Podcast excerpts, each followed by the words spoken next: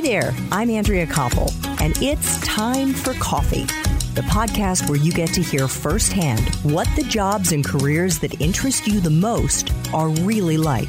Hey there, Java junkies. Welcome back to another episode of T for C. If you're interested in multimedia journalism or how to DIY your journalism career, then this is definitely the episode for you because my next guest is credited with inventing the concept of the VJ or video journalist over 30 years ago. But before I introduce you to Michael Rosenblum, I want to make sure you've signed up for the Java Junkies Journal. That's time for Coffee's weekly newsletter where you can get an exclusive peek inside the episodes and the professionals we're going to be featuring that week. And it is so easy to do just head over to the Time for Coffee website at time, the number four coffee.org, and the sign up box is right there on the homepage. Now, my Java loving journalists and aspiring journalists, please grab your mug and take a chug of your favorite caffeinated brew because it's time for another caffeinated career conversation. And my distinguished next guest is Michael Rosenblum, the CEO of Rosenblum TV, a world leader in video training. Over 30 years ago, in 1988, that's probably before many of you were born, Michael pioneered the creation of what's known as the one man band or VJ, video journalist. Essentially, that's a reporter who travels the world or the country alone with a video camera or maybe with their iPhone and shoots, edits, and reports on their own stories. As a pioneer, Michael also founded the New York Times TV and he co-founded Current TV along with former Vice President Al Gore. To date, Michael and his wife have trained over 40,000 people. I'm guessing it may even be more than that to shoot, edit, and tell stories, whether for television, online, or for corporations. Michael, welcome to Time for Coffee. Are you caffeinated and ready to go? I'm ready to go, Andrea. Okay, but not caffeinated.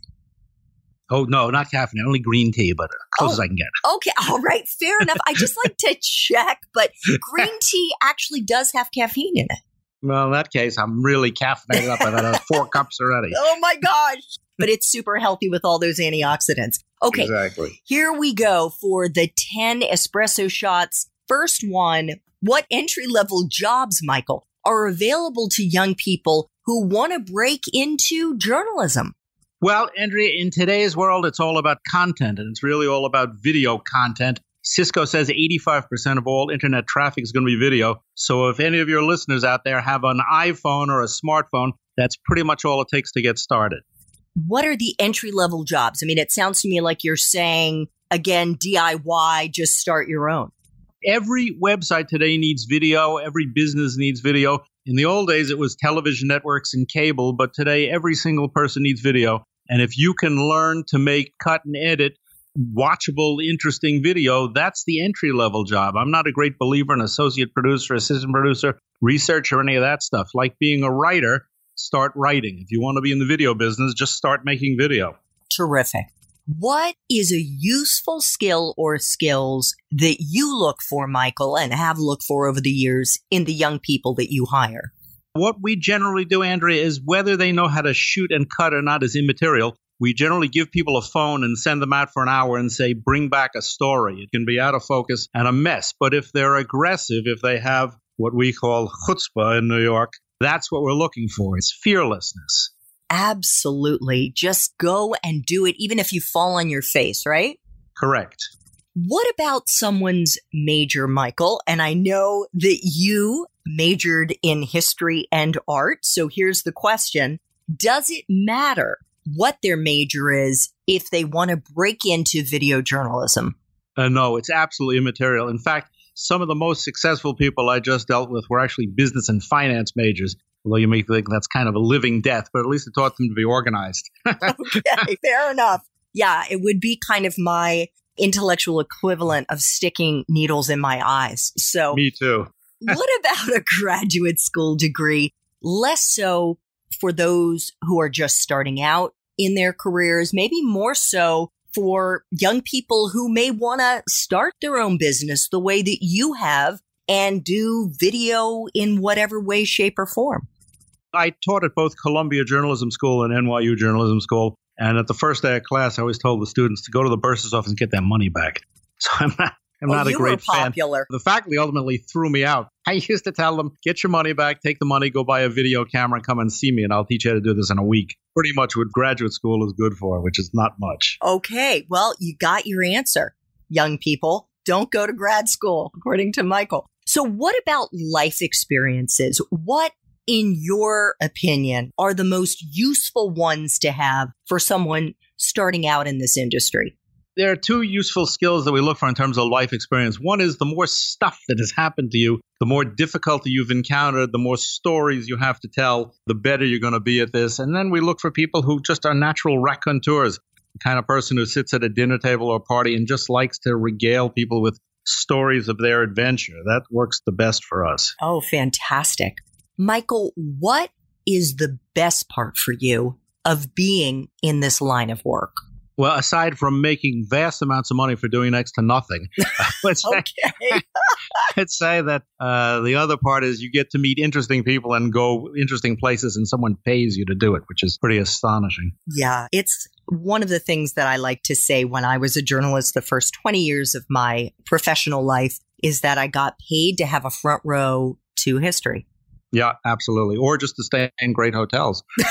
okay. Well, that was true when I worked at CNN, but not so much when I was in local. Okay. So every career, every job has a flip side. What is the part of your current job, Michael, that sucks the most? Well, I would say two things about this. First, if you're in business for yourself, it's 24 hours a day, seven days a week. And who people who want to work for us, we always say, if you don't show up for work on Saturday, don't bother coming in on Sunday. So you have to be 110% committed. And that's probably the most difficult part that people have the, the hardest time with. There's no downtime and there's no personal life if you want to be successful.